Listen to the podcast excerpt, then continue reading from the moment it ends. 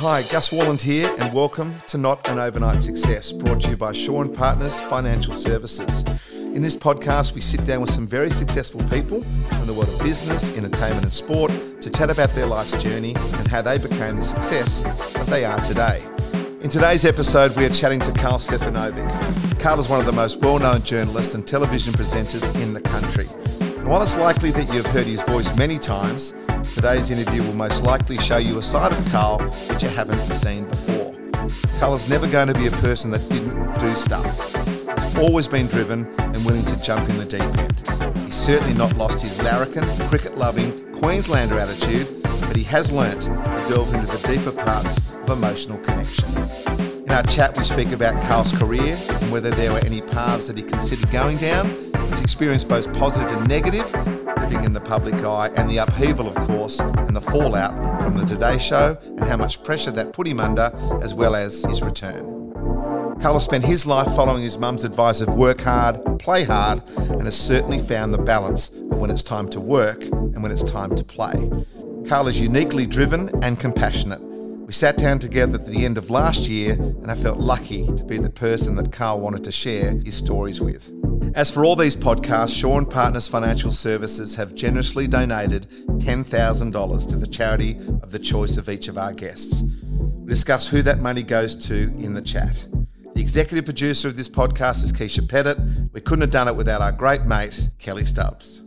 Let's get into our chat with Karl Stefanovic. So, big fella, what yeah. were you like as a kid? I think conscientious. I worked hard. I applied myself at sport and multiple sports. That was my biggest thing growing up was to be good at everything that I possibly played. Growing up on the outskirts of, of Brizzy in a place called Capalaba, that's all we had was sport. We literally go from five in the morning until five at night and come for dinner, and, and we'd be golfing, cricketing, playing soccer, rugby league, absolutely everything. I worked reasonably hard at school, but I was just sort of naturally okay at it. So I didn't do anything more than I had to. As my son now tells me, please get degrees, Dad. Yeah, yeah. Mate, exactly. So for me, it was a priority because, you know, my dad came from uh, Germany after the war. He instilled in us a pretty strong – work ethic across even sports. It's that typical WOG thing, you know. If you do something, you do it well. And work hard, work hard, work hard. He didn't have a WOG accent. I just threw that in there. It's not to hear. That's what I imagined he would sound like if he was born in Italy, but he was born in Germany and he okay. came out to Australia when he was two.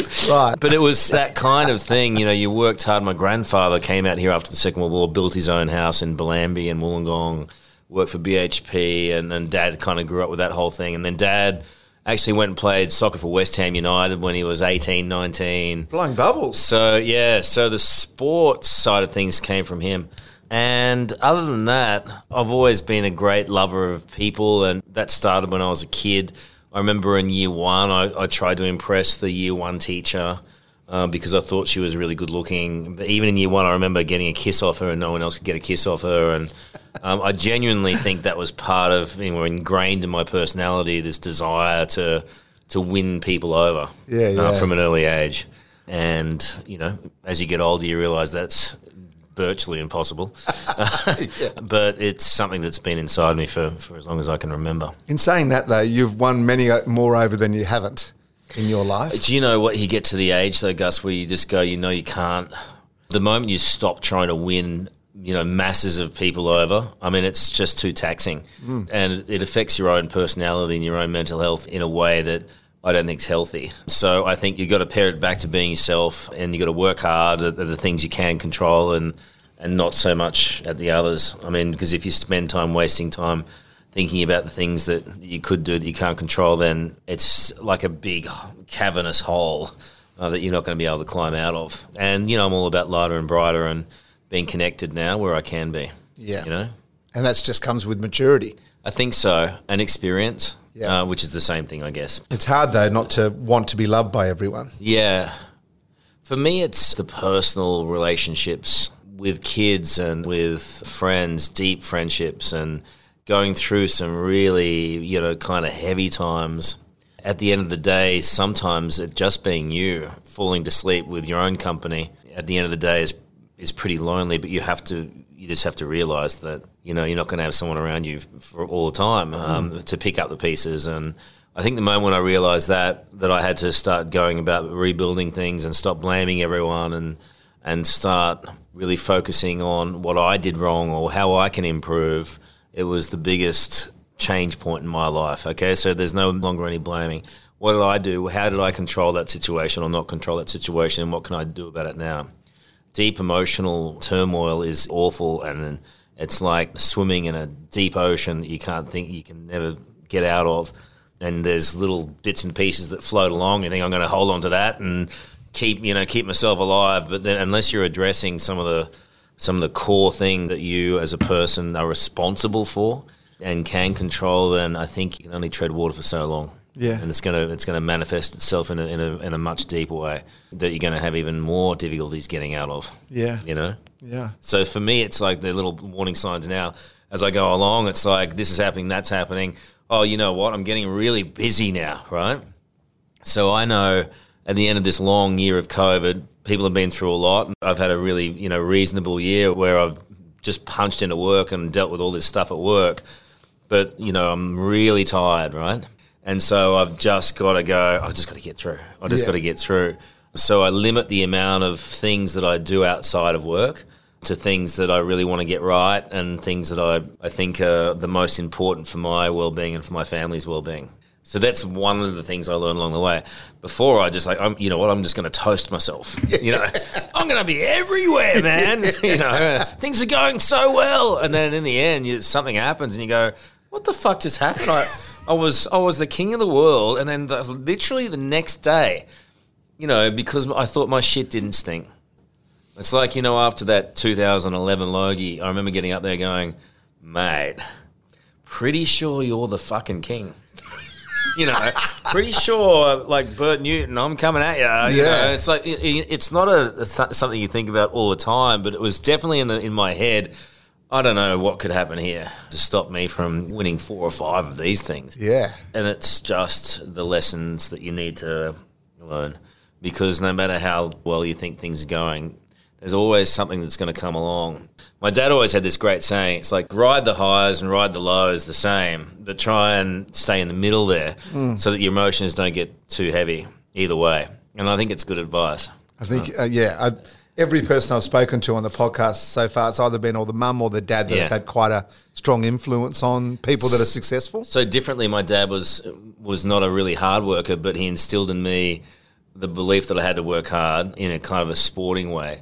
I got all of mum's sensibilities, and mum, she has this great feel for what people are going through and what people are feeling.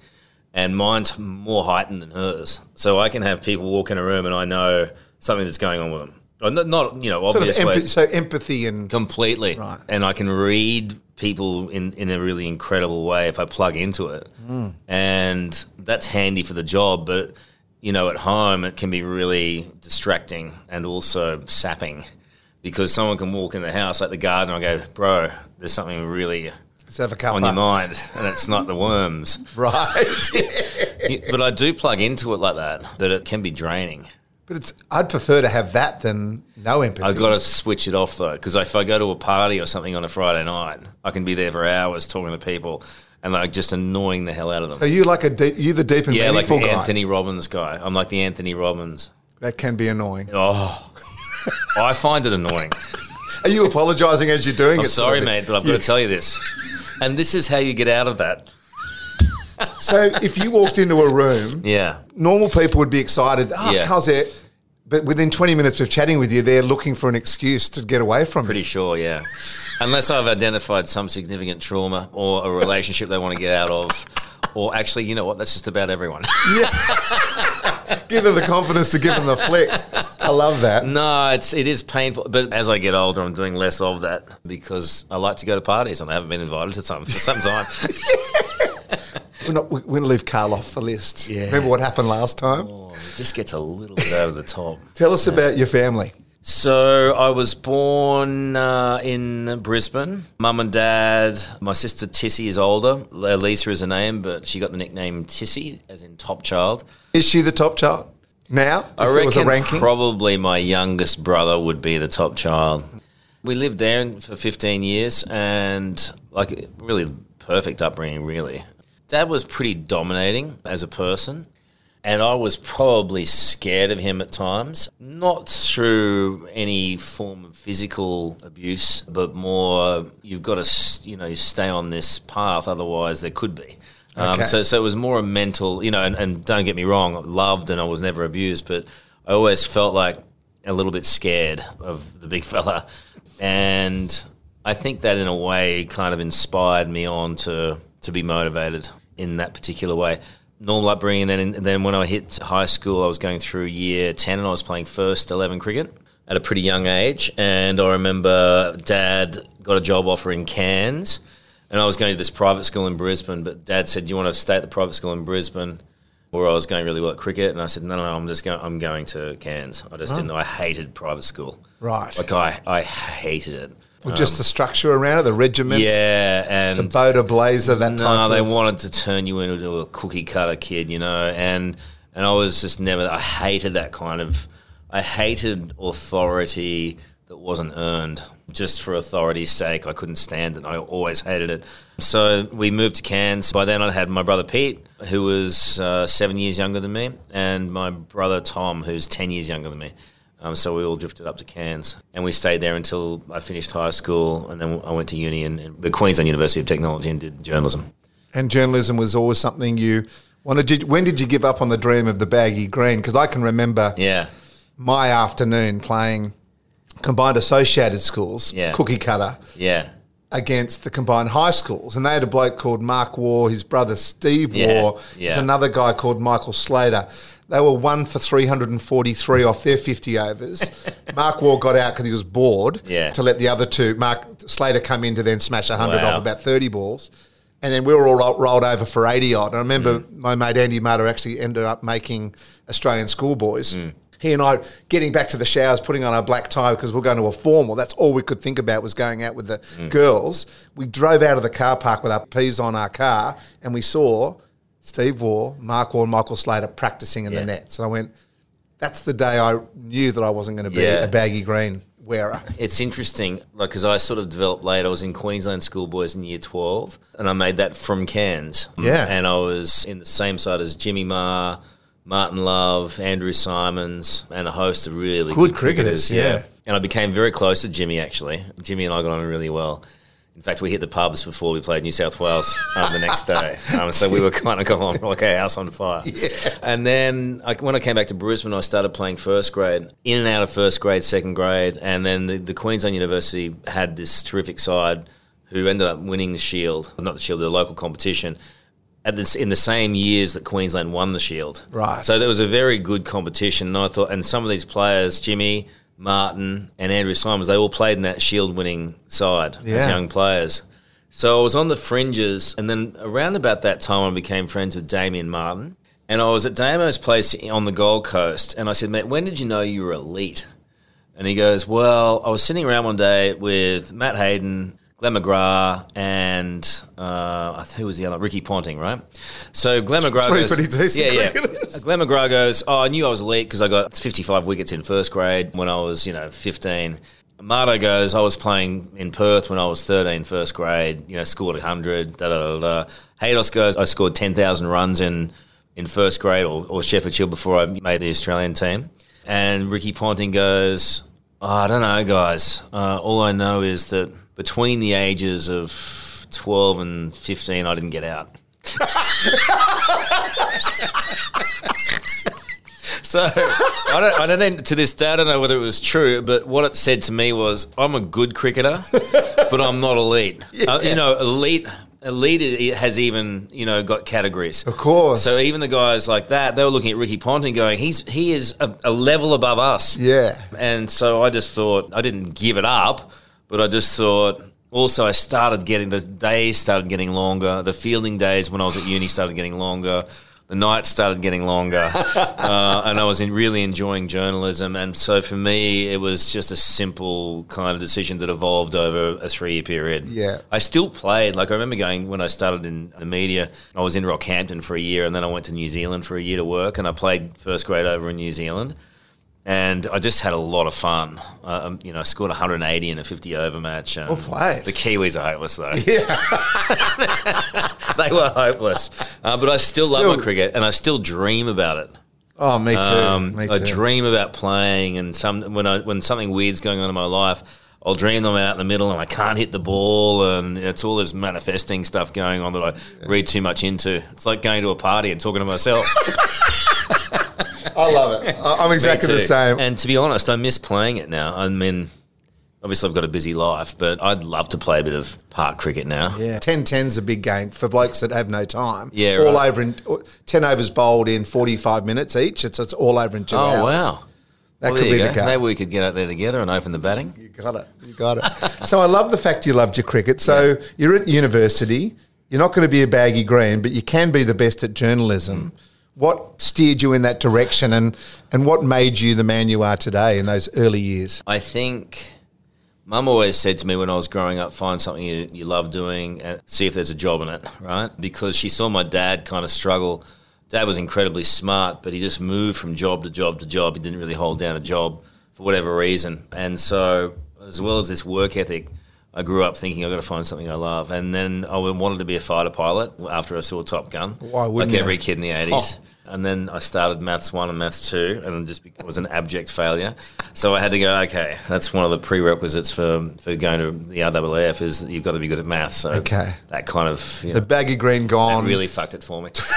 Tom Cruise, Top Gun gone. That's it. Gone. Okay. Uh, and then I remember dad, my dad in Cairns was doing a finance segment for Prime TV, like once a week because he was in finance. And he was working for the Northern Building Society. He'd go into this studio and just do two minutes down the, the barrel of finance stuff. And I remember the very first time I walked into that studio and I had the, like, and I still get it now, this chill come through my, like my hair's go on end. And, and I just thought, oh my God, this is my home. And I looked at the cameras and, and they were sitting there idle, not even facing up. But I just thought I was transfixed by the lens. It's just very weird, you know, like an epiphany. Yeah. And and then I watched Dad do it, and I thought, no, he's hopeless. Like he's really bad. And I Oh. was 15, right? And Oh, you worked out that he wasn't he was up to hopeless. scratch. Just no connection, you know. And I didn't say anything because I was still, you know, fairly scared of him. Of course. well, mate, I wasn't scared of my dad, but I wouldn't have said anything. No, no. That- it's just you just don't do it. Well, No. back in the day, you didn't. And I and I loved it, and I started doing work experience straight away. And all through high school, I was doing work experience. I was writing copy, and and then when I Were you good at that? Were you good at English? Were Very you? good at English, yeah. Okay. Yeah. And always good with words and feeling words and the right kind of line for the right circumstance. And so for me, when I started university, I started doing, I remember I started doing the graveyard shift at Channel 10. You know, so here I am, 17. I'm at university with like 180 chicks.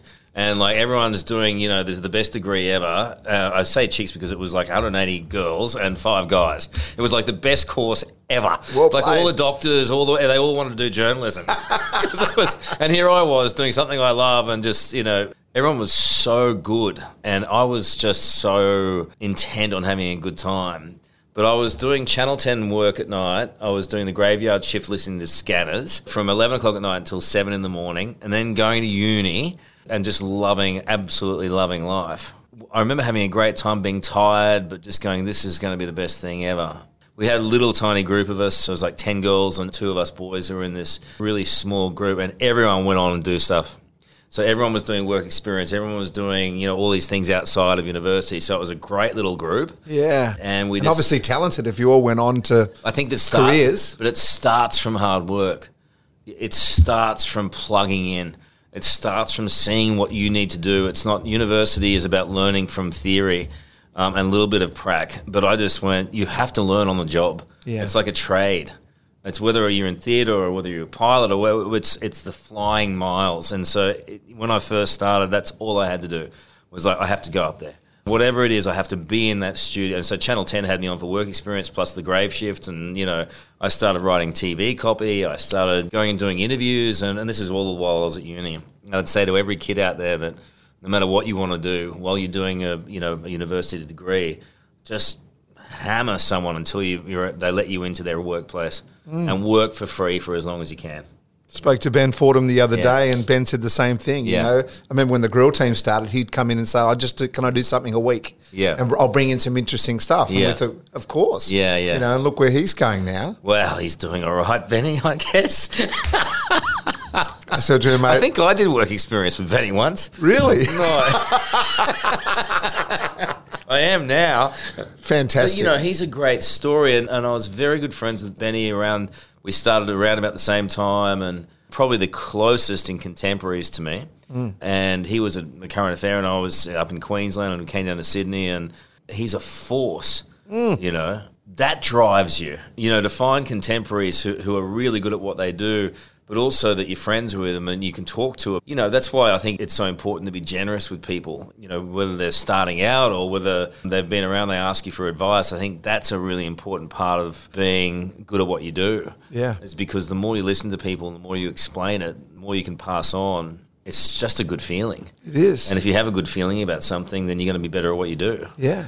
People talk about networks and stuff. Yeah. It sounds too businessy or Yeah. too sort of clinical, but Yeah. it's just a real, like with this podcast, it's like, who are the people that I've met in the last 10, 15 years Yeah. that people I can have a beer with and ring up and ask advice? And you write down the list, you go, it's a really interesting group of people. Yeah. You know, guys and girls that have just gone off their ass and done stuff. Yeah, I think that's it. You've got to. I, I did not want to be a person who didn't do stuff. You know, I've done the Today Show now for 16 years. When I started, I had a terrible time. Did you? You know, from from anyone from Sam Chisholm, who was the CEO, you know, through the press that was just relentless. Internally at Nine, it was a really tough time. It nearly broke me. Really? It, uh, it was as close to bro- being broken as I've ever been from a professional point of view. You know, I remember Sam Chisholm would ring, and Sam's moved on to the great TV station in the sky now, or down below. I mean, he was a tyrant, Right. He was a man of his time. but he would. He would know. I mean, no disrespect. Now it's like you know times have moved on, and I, and I realised what he was doing. But at the time, it was like every second day he'd ring me and go, "What the fuck was that interview you just did with you know so and so? You're a disgrace." And uh, it was like it was a, it was relentless for like six months. And then I remember I woke up one morning, and again I'm 30. I woke up one morning and I said, I'm not going to take this anymore. And so I said, listen, if you've got something constructive to say to me, then say it. Otherwise, get me off the show, pack me up. I'll go back to LA. I'm a good correspondent. I'll be good at this job too, but I need time, right? And he goes, What do you mean? And I said, Well, what I'm telling you is that I'm sick of the, the bullying. And he goes, It's not bullying. And, you know, I'm just trying to, you know, I said, I don't care what you're doing. It's full on. And if you're trying to break me, you're close to it, but no more. I'm not going to get broken. So just make a decision. And he went, Oh, no, you've got a lot of ability. Like just. But he had never said over- that. No, no, no. Overnight, like in a, in a nanosecond, switched it. And it was like, what? And so I hit 31, and I've had all that kind of experience on the side as well, which I didn't think I would. But that's rebuilding a belief in yourself to a point where you know someone can't shake it. No matter how much experience they've got, there are certain things that I can do that I know I do well. Yeah. And you start there. Yep. Right? So mine was I have an ability to interview. I can have a laugh. I've got a weird sense of humor. I mean, Tom Malone, who was my EP years later, said, "You mate, you've got the weirdest sense of humor in the fucking world. It's going to take them years to work out you out, right? Because I was just, I was growing up. A bloke doesn't really, I don't think, mature in many ways until they get to their mid thirties. Anyway, so I'm doing all of that, and it just was going to take time. And I, and, and I thought, I will get here because I, I, I see moments. I know what to do but it's this stuff in the middle. It's not the interviews. It's none of that. It's like the, a normal conversation with someone is not normal when you're on TV. You've got these cameras, and, uh, and until I get to that point, that's when I will know that I'll be moving forward. And that really didn't happen until I got to Lisa Wilkinson. And so and when Lisa was on, it just it was really easy to talk about anything. For me with Lisa, that, there was a huge turning point for me when I was working with her because she gave me the confidence and the ability to talk like I do off camera, on camera. Yeah. There was a, sa- a big enough safety net for me there for me to really learn and prosper out of. And then once I had all those ingredients in my own, you know, sense of growth, I was on my way. Just quickly interrupting the episode to say a very big thank you to the sponsor of this podcast, and that is Shaw and Partners Financial Services. Shaw and Partners are an Australian investment and wealth management firm who manage over $28 billion of assets under advice. With seven offices across Australia, Shaw and Partners act for and on behalf of individuals, institutions, corporates, and charities. For more info, you can check out their website at shawandpartners.com.au. That's S H A W for sure. Shaw and Partners Financial Services, your partners in building and preserving wealth. Now let's get back into the episode. Beautiful. Yeah. From my point of view, I sort of see you as like a normal person on telly. Yeah. You know, like Kochie in the morning's just not my sort of guy, right? He might be a nice person. I don't know. He rang me up once to be there. I don't the. think he looks like a nice guy. Okay, he's not a nice guy. but you know what I mean? And coming back to the Today Show, the ratings are so much better now and so forth. Do you worry about those? Do you care about those? How Um, important is it for you to be loved, to be number one? it was important for me many, many years ago. I think when I was 30, when it was definitely important for me to be liked then and loved. I think where it really changed for me was I wanted to be good at it, right? And I wanted to be perceived as being good at it more than I wanted to be loved. I wanted my my fellow journalists and I wanted You wanted respect? yeah, yeah, complete respect from everyone. And not long after, you know, maybe two or three years after that, I knew I couldn't achieve that either because it's subjective uh, and it's competitive. And it's all these things again that you can't control. And I really went back to the back to my roots and, and went, okay, what are you doing this for? And at the end of the day, for me, it, it came back to I want to be the voice for people that's the most powerful thing about this job can be is if you talk for people if you make things happen for people if you can change someone's life if you can do those things and start with one person and build up around that a reputation for helping people it's pretty hard to penetrate that mm. so for me that's what i did and, and i set about doing that one person at a time one day at a time one interview at a time and i built up a bank right?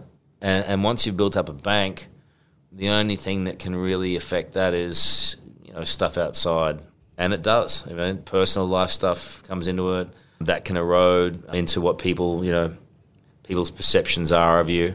The way that that's reported can also you know erode that more significantly, and that was hard. I think that was a difficult time. I didn't realize why people were you know so off when this kind of stuff happens every day. That was naive. And I think that, um, you know, on reflection, I could have handled a bunch of things differently, but I also did things the way that I, in a genuine way. I, I never tried to be anyone other than myself. And so when you go through any kind of thing like, you know, publicly, it's very hard. Is it easier now for you to deal with it, or is it still? Uh, no, no, Hard. you just got, you have to, you have to compartmentalize, you know, and you've got to try and protect. And, you know, there are things that I wouldn't, I won't talk about, you know, my kids, you know, what they or may not have been through, my ex wife. I just don't think that it's anyone's business. And we want them to, you know, to go and have a, you know, a great life away from this kind of intrusive stuff. And, and for me, it's just a rule. And some people say, well, hang on a second, you ask people these questions all the time. And I'm like, you know, people can say no if they want. But for me, it's a, it's a greater thing to protect uh, rather than to share. There's a certain part of my life that I, that I have to share. Um, there's a certain part of my life that I want to share, but there's a certain part of my life that I have no desire to and won't. I can just read it in the newspapers anyway, Yeah, or the magazines. Like, why do I have to ask you? I mean, I, I was literally at Coles the other day, and there was this glossy magazine Yeah. told me exactly what's going on. So. I think that stuff's grating. Oh, right? well, it must Uh, be for you. I mean, no. you've broken up forty times. Yeah, You've again. had- yeah, I mean, this week it's not it's not happening. Yeah. Um, I think it's harder for it's harder for like jazz and anyone who's not used to it. When you grow up, you think these magazines are true, and uh, and and there is. It has to be said there are members of the public who do believe it, and so you've got to try, and especially when they start running a narrative, you've got to be on top of it. So Do you let it go through the because mostly, but but I've also got lawyers. well, sometimes you, yeah, I mean sometimes you've got to go enough is enough. Nothing right? stops a narrative quicker than a lawyer. Giving them a tingle. Well, and I hate doing that, but it's like I'm sorry, I'm not gonna, I can't. There, there is a line that needs to be drawn here, and it needs to be stopped. And I think also, you know, Nine, especially recently, have been especially good at doing that too. I think when all this stuff happened at first, it's not a normal situation No. uh, and circumstance, and it went like wildfire. And I think even for the experienced people, scratching their heads, going, "Why is this?" I still don't know why it was such a big thing Yeah. and that was h- hardest of all for me to reconcile. There was times when it was very difficult, and I still get a bit upset about it because I, there's a shot at my wedding with my brother Sylvia, Tim Gilbert, Dickie, and I can't remember who else was there. But it was like the red wedding in Game of Thrones. Everyone got totaled, right? Everyone got taken off the show, and I was like, that was my fault, right? And I've never had to explain myself to them because they're lovely people. But why did that happen? And how come? And you know, why is it on me that this has happened? Uh, you know, I'm just getting, I'm in love and I'm getting married, and you know, my kids are here at the wedding, and and so that was hard. But you know, when I look back on it, I see where everyone's gone, and everyone's had incredible careers, and it was difficult. But I'm glad that everyone's gone on and, and been okay. But I remember at the time, it was, it was terribly difficult that pressure. Of course. Yeah. And the more I've got to know you, as I've got to spend some more time on the Today Show, which I love, by the way, and can't wait to be able to get back into studio and have a proper cuddle every day rather than down in the warehouse. I'm very tactile. yeah, me too, mate. I love it. and sometimes I go, can you can you not mess with Mm. Karl because you know we, we've got him all sorted the way he is, and also Yeah. with with Ali as well. But Yeah. I noticed a change in the atmosphere today Mm. in the last since you've been back with Ali compared to perhaps what it was before. Mm. You've built that again, haven't you? That feeling Yeah. of fun around a, think- very important show. I think for me, what happened was towards the end, even with Lisa, towards the end, it was we've been together 10 years. You have 10 years of wonderful broadcasting, and amongst the 10 years, there's also, you know, there's going to be some ups and downs. Um, and so it reaches an end, however, it's not planned or planned or, or whatever goes on. You're certainly not controlling that, but you have to move on, right? And there was a lot of the time there, I think, that I was focused on too, just trying to be the best I could be, right? And so I wasn't really focused on the team. We had a, a team of outstanding broadcasters around us. It ran itself. And, you know, you're just there for the cream on top and, and bang. But then there was an upheaval. And then there was personal stuff. And then suddenly you're in a new team and then the team's changed. And I realized for the first time that I needed to work using all of my experience and using all the little pieces of the puzzle that I've picked up and making something to put this team back together. And I worked incredible. You know, when I came back with Ali, I worked incredibly hard at doing that. From Alex to you know Ali, and th- we're not talking about people who need to be constructed from zero. These are amazing broadcasters. And Brooke Boney, Tim, everyone was new. Hmm. And so for me, it was a priority to try and and help everyone be the best they could be. leader. And, u- and Be a use, leader. yeah. Well, I think you know, I, probably that's the right word, but I prefer to think of it as you know just a bit of guidance. And everyone, when you start out, it's you like each other and you love each other, but when you get to broadcasting, it's different. How that meshes and how that mm. goes is is a journey. And it's a terrible cliche, but it's a journey on how everyone gets to work with each other because it can be fantastic and it can also be horrific. But to be comfortable in those moments, no matter what happens, and that to me has been probably the one of the, th- the things I'm most proud of, is that, that we've got this team together and we're humming, Yeah. right? And to see that reflected in ratings, um, plus we've had this huge new stuff going on, and to have got tone right during a very difficult year to get tone right in every market, for us to be going really well in Sydney, Brisbane, Melbourne, even Perth and Adelaide now, looking at you know, t- to have people coming back to you is a sign that what you're doing is, you know, it's a reflection. I, I, you asked before how I feel about the ratings. I don't agonize over it, but if you've got a trend, it means that you're doing something right rather than isolated pockets of ratings. And we're doing something right. Now it's the priority to, to keep it going. Yeah. And what happens outside of COVID? And how can we make the team better? And how can we Start traveling. Yeah, and all those things, reconnecting with people. It's an exciting time, but it's a really good point that you make. It's an incredibly proud moment for me this year. I haven't had a day off all year, a, a week off all year. I've had the odd day.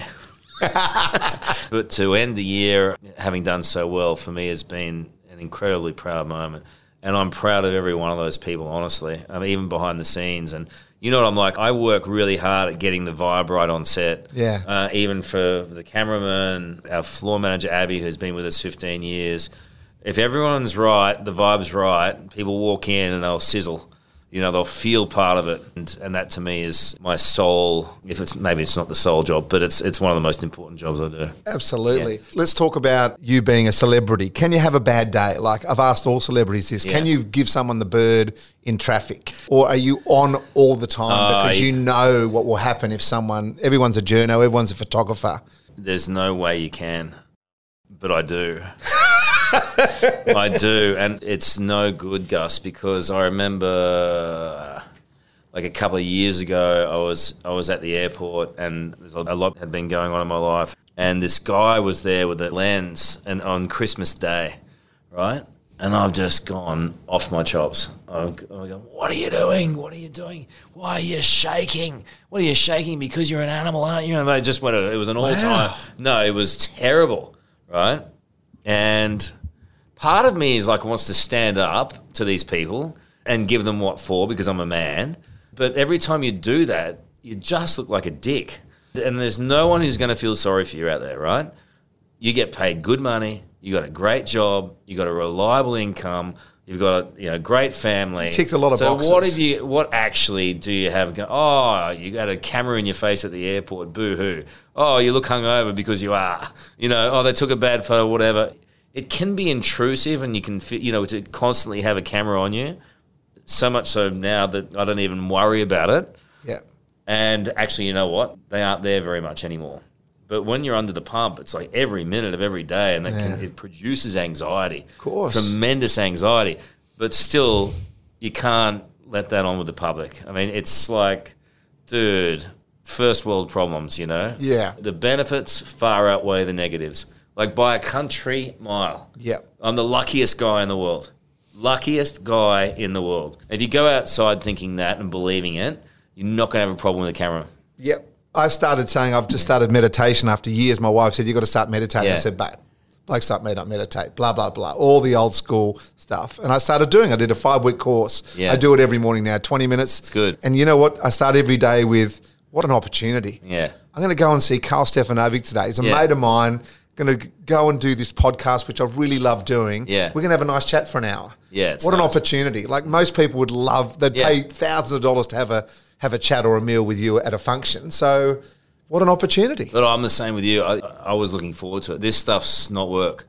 You know, I'm still surprises me. People want to find out, but I do have things I want to say as well. Yeah. Um, and th- not everyone's going to be the right person to tell. You know, there's got to be trust there, and yeah. because there's intimacy, and you know, in, in what I'm saying. And I really do believe that things like meditation, I, have started. What's it called? I have no idea, but you I'm enjoying you park, trying to. When you're at the park. Yeah, yeah. Tai Chi. One of my best mates, Rob's mum, still does it. She's like 98. Energy, it's an energy yeah. thing. Because I do have huge amounts of energy inside of me, and I need to disperse it and utilize it. Okay. Ali calls me an energy shifter. Yeah. Because I can shift energy. Yeah. Well, I just think she's giving me shit. But. No. Well, Matty Johns is similar to you in a way. He's an energy shifter too. He? he? can. He could walk around the corner, and MG and I are sitting there. Yeah. And he'd come around the corner, and we'd go, "Oh yes, he's on today." Yeah, yeah. Or. Yeah. Oh, no. He's really tired, so it's going to take till he'll always get there. Yeah, yeah, But yeah. it could be. It's not six o'clock. It's going to be seven o'clock. See, that's a, exactly like me. Yeah. But I have to work it myself to get there for seven o'clock. Yeah. Like at five thirty, there's no shaking it. When you wake up at three thirty in the morning, some mornings you're just not going to be others? bouncing, and then otherwise, yeah, it's like. So it all depends on your sleep and the night before, Yeah, and, and and the blah, blah, blah. Shit that's happening in your life. But I find that energy is the most important part of what I do, right? The most important part. And managing energy Yeah. um, through the course of my work and also outside of that with my family is the most difficult balance, but it's also the most important to get right. Of course. Well, 10 years of waking up at 3.30 in the morning, I certainly know my wife said to me I was just like jet lagged. And Yeah. I was there, but I wasn't present. Yeah. She goes, the kids are talking to you. And I'm like, what? Like they were literally like dad, dad, dad, and mum's hearing everything, of course, plus multitasking. Yeah. You know, and I'm just sitting there like I'm in a lounge somewhere, not quite knowing what I'm doing, just thinking I've just got to get to work tomorrow and be on fire because I was the third wheel. Yeah. I wasn't the star. I had to step up. I Yeah. hadn't won any premierships and Yeah, yeah, yeah. played State of Origin or fought Wally Lewis. So that was my, and that took an enormous toll on me. But now I look at you and I go, you have unique skills, right? You have unique skills that they don't. Uh, You're a broadcaster. I find that pretty incredible because it's the facilitators of these things that make the magic happen. And if you don't have that self worth, or you didn't have that self worth, or they didn't give you the acknowledgement for that, probably more accurately, then that's difficult. But I look at you now and, and the way that you move as a communicator, and it's tremendously interesting to me. I put that up as high as it goes. Oh, thanks. No, genuinely. And because it's you sitting there and, and you having a look, making an assessment, going with the right tone, making the right call on something, and just being yourself. I think you're much more powerful than you were a few years ago doing that. Probably because you're not with all that noise. Yeah. You know what I mean? You had to do it yourself. Yeah. Well, you thank reckon? you, mate. Yeah. I appreciate that. That's his way of saying I don't really believe. No, I, you know what? It's one of those things. I'm definitely better now than I was. I think the Man Up program for me changed my life. You know, Yeah. five years learning about mental fitness, learning about how people have struggles and Yeah. trying to give them the emotional muscle to be able to Mm. just talk and explain so they don't worry alone has made me a better father, better hubby, better mate, and, you Mm. Know, like you say, a better communicator. So I feel much more relaxed about doing it now anyway. Yeah, there's stuff that I won't talk about because it, there's deep pain in relation to, to certain things in my life that no one knows about. And I won't because it's a betrayal of that person's trauma and my association with it and living, you know, helping them through it and being present for it is enough. Yeah. But it still took a long time for me to, to navigate through some of those very extreme emotions hmm. but it gave me an insight into it and it gave me a, an ability to comprehend how others go through it and how I can help people when I see them in trauma, like at a party, come through the door. Empathy. We're back. We're back. Yeah. And I love that. And I think I shut it off for a while. I think people that would get to know you and understand that you'd be a really good friend, Mm. you know, and if they didn't know you and just saw you as a broadcaster, you'd just be really good fun. Yeah. Yeah, it's a real, you could be both, but Yeah. if you're a friend, then you'll get the fun bit as well. Yeah. Well, more so because even now, my ability to have a, a grandiose time out and about is somewhat limited through the advent of phones everywhere. Yeah. Everyone's a journo, everyone's a cameraman. Well, it's shocking, really. You know, and I have been very disappointed with some of the stuff the public has done, like in men's toilets and stuff, like taking shots of my willy. And mate, I'm completely oblivious to it. And, Of And I've had a mate go, mate, that guy's getting shots of you, Willie. I'm like, what? what? I'm not at my best, man. Could have given me a Go moment. again. I'm going to warm it up.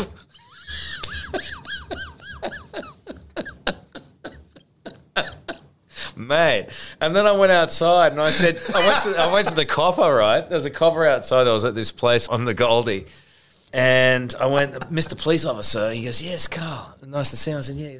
Mate, this guy got a, you know, a shot of my dick in the, you know, A in- dick pic? A dick pic in, in the toilet. And he goes, Are you joking? What did he look like? And I turned around and it was at the Gold Coast.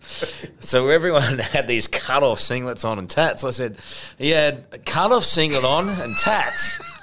And he goes, You're not helping. so I had this paranoia for like weeks that the Karl's little dick pic was going to be everywhere. And I was like, Oh my God. Did it ever come out? No, I guess he couldn't get the shot. Yeah, or there's no couldn't. way of actually saying it was you either. That's the other thing. Like, Yeah. I don't, if he's down there, you can't get the full body shot. Well, uh, let's hope so anyway. Let's I mean, hope so. he needed a wide angled lens, of course. Yeah. Do you ask if you're on speaker now with all your phone calls? Do you know, I think that was again, God, that was pretty traumatic for my brother. That stuff, you know. Who, by the way, is one of the nicest people on the planet. Beautiful guy, and I mean, we talk probably three or four times a day, right? Uh, we're very close, and that should have been something that was just nothing, right? But it's a sign of how much under the pump we were. Who would have thought an Uber driver? Like, come on. How unlucky can you get? Yeah, it's unlucky. but there was that's what I'm saying. When you when you're trying to when you're trying to sandbag and you don't even know it a dam. There's stuff, there's leaks everywhere, and you know, and you're not gonna. It's not the main one that you see that the water coming out of that's going to break you. It's going to be the one around the corner that you can't see that, that opens up, and it's like you can't control everything. You can't live your life like that. And so I don't ask him anymore because I don't want to live a life like that. I talk freely. I- You know, I am who I am. I'm aware. Like I, I've been at pubs and stuff, and people have been recording conversations. I've been at people's own homes, What? and they've been recording conversations. Get a life. No, no, I know. And but it's like you know, I'm not going to stop and say, "Would you mind deleting that?" Or I'm going to leave now. That was fun. You know, whatever. But have a look at what this People bloke's just doing. do stupid things when they're drunk. You know, it's like, oh, it's going to be funny for my mates or whatever. But for me, it's like I'm always aware. No matter how drunk I am, I'm always aware of stuff that's going on now. And yes, I do temper it and I do alter it a little bit and I change it a little bit. And I do ask my brother occasionally if he's in the back of a Uber. just, occasionally, just occasionally Just a bit of a laugh. you know. But it is a it's a sign of for whatever reason people will will utilize the access to people you know who have a public eye, and you just another thing you got to be aware of. That's all. Yeah. yeah. Is there a place where you can completely relax? I just take my own cabs now because I don't want to be disparaging. And this is, an, I think, an accurate reflection of what happens. But most of the cabbies aren't really interested in what's going on in the back of the car. There on the yeah, they are. I Yeah. don't know who they're on the phone to, but it's not. They're always chatting away. They're always chatting away. Not a lot of time left, so I want to ask right. you uh, our fast five, which sort of ends our Yeah. podcast. Your favourite quote or saying that you live your life by? Um, my mum's, I think, mantra in life is work hard, play hard. Yeah. Well, I think you've taken that on. Yeah. I've worked hard and I play hard. Yeah. And I just don't tell anyone where I'm playing, Well except played. my wife. yes. Well, she knows, and that's fine. Favorite holiday destination? Well, I've recently bought a place in Noosa, which I love. So it would be Queensland, but Sunshine Beach at Noosa is, I think, and the walks around the headlands and everything is spectacular. I just love the smell of it. And Port Douglas in, in Cairns. I just literally get off the plane up there and I feel home. And it's the aromas, it's the humidity, it's the courthouse hotel where the beer is the coldest in the world.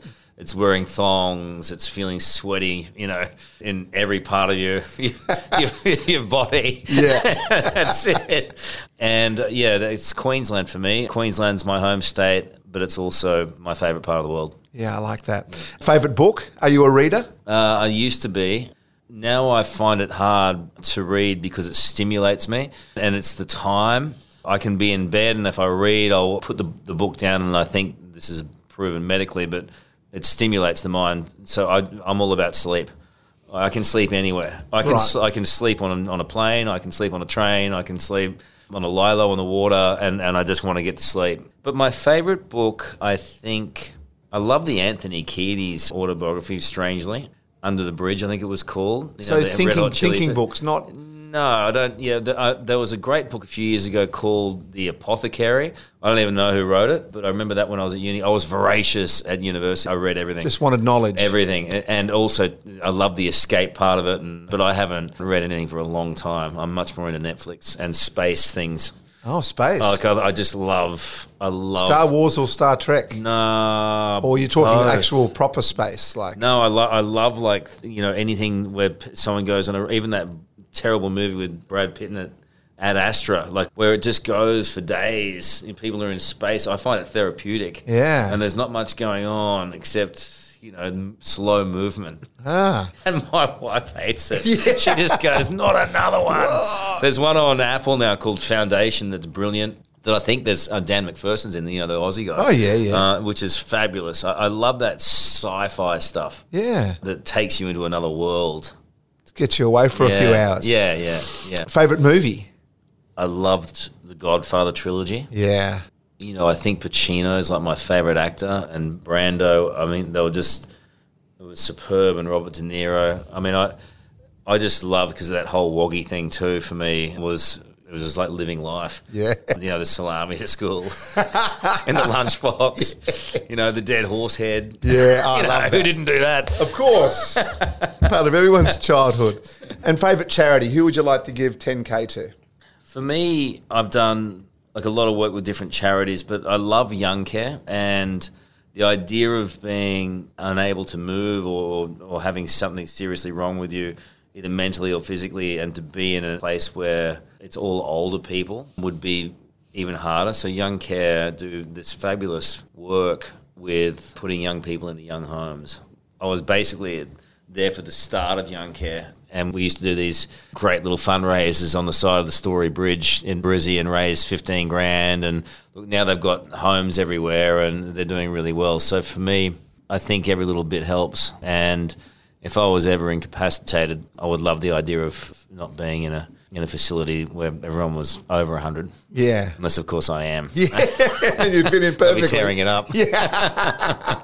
well, that's beautiful. So Uh, $10,000 is going to go to them on behalf of Shaw and Partners. So, That's unreal. Uh, Earl and Hour, who are great supporters of Gotcha for Life, Yeah. have, have put this series together and they just wanted to help, you know, people that they loved and respected, their charities. Yeah. You know, that was really important for him and Yeah. for them to do that. So Yeah, that's lovely. One question I just forgot to ask though was, what's the like the best interview you've Mm. done? Because you do your Today Show stuff, but you also do. You're away for a little while, Yeah. And I missed you because you were doing 60 minute stuff. Yeah. I love doing all that stuff. Love doing, I have to be honest, uh, big breaking news stuff is, is something that I love doing. I love being able to be away anywhere and tell Australia what's going on. As a communicator, I find I, very, I feel very keenly that sense of responsibility. And because I'm a great former of the right information in a compact way, and I don't mean that to be arrogant, but that's just my. I have that ability, that I, hmm. innate ability, and so for me to be overseas, I remember like 2011. I mean, some of these big things: Christchurch earthquakes, the tsunami in Japan, Queensland floods. I did the terror attacks in Paris and Brussels, and I've done a whole lot of that, and I feel really that that's an important part of what I do. The lighter interviews are, I adore as well. So this is why this job has become my greatest passion because it looks after all the weird elements of my personality. but I think it's just we have just these massive laughs on set, and it can be any any particular guest. But for me, it's the stuff that happens every day on the set with everyday people that I just find. You know, the guy who stopped a robbery on the Gold Coast with his thong and, and you know, or the Dalai Lama or whatever. That this guy stops this this robbery with a thong, with a plugger, and at the end of the interview, he says to me, "Carlos, do you mind if we get a get a plug in for my club?" I said, "No problem." And he go, "I said, what's it called?" And he goes, "The Mutt Dangers." Oh no. Mate, I've gone what? You can't say that. It's like disgusting. And he goes, but Lisa didn't get it because you know Lisa's from Sydney, and this was Right. a Queensland thing. Oh, I got it. I'm from Sydney. She, well, for whatever reason, Lisa didn't get it. She goes, "What do you mean the muttanger? Oh, What's she- a muttanger?" oh, she's doubled down. Does anyone know what a muttanger is? she said muttanger about seventeen times. Obviously, didn't get it. That's just funny shit, and I love funny shit. I just love it, but mostly it comes from everyday fucking Aussies. Of Sorry course, for swearing. yeah. I swear so bad. That's That's the worst. I can't stop my language. You know, I was saw John Laws the other day, right? yeah. And he goes, "Why, you've got terrible language," and I sound like Sean Connery. Yes. And I said, "No, no, I just, I just, when I'm talking freely, I swear, Yeah. but I've never sworn on air." It's funny, MG never ever got dumped. I got dumped many times. Yeah. Matty every now and again. MG never. As soon as that song goes on, he'd be swearing. Yeah, yeah, yeah. He yeah. just had something in his head that I he think just it's a knew. luck thing too. Yeah, a bit lucky maybe. A bit lucky. Well, mate, it's been wonderful Pleasure. chatting to you. So thank you very much. Thanks, Thank you, mate. mate. Good on you, buddy. Lovely. Thank you. Well, that was Karl Stefanovic, and what I loved most about that was the fact that he was so authentic. He was really open and honest. And I suppose that's a side of him that we don't see as much when he's hosting things on telly and his own TV show. So I hope that you enjoyed that side of him. Coming up next on Not an Overnight Success, it's a chat with Freddie Fittler. Of course, Brad Fittler, the New South Wales State of Origin coach, as well as NRL legend. And uh, this was actually a chat that we had outside at his place. He decided to eat breakfast all the way through it.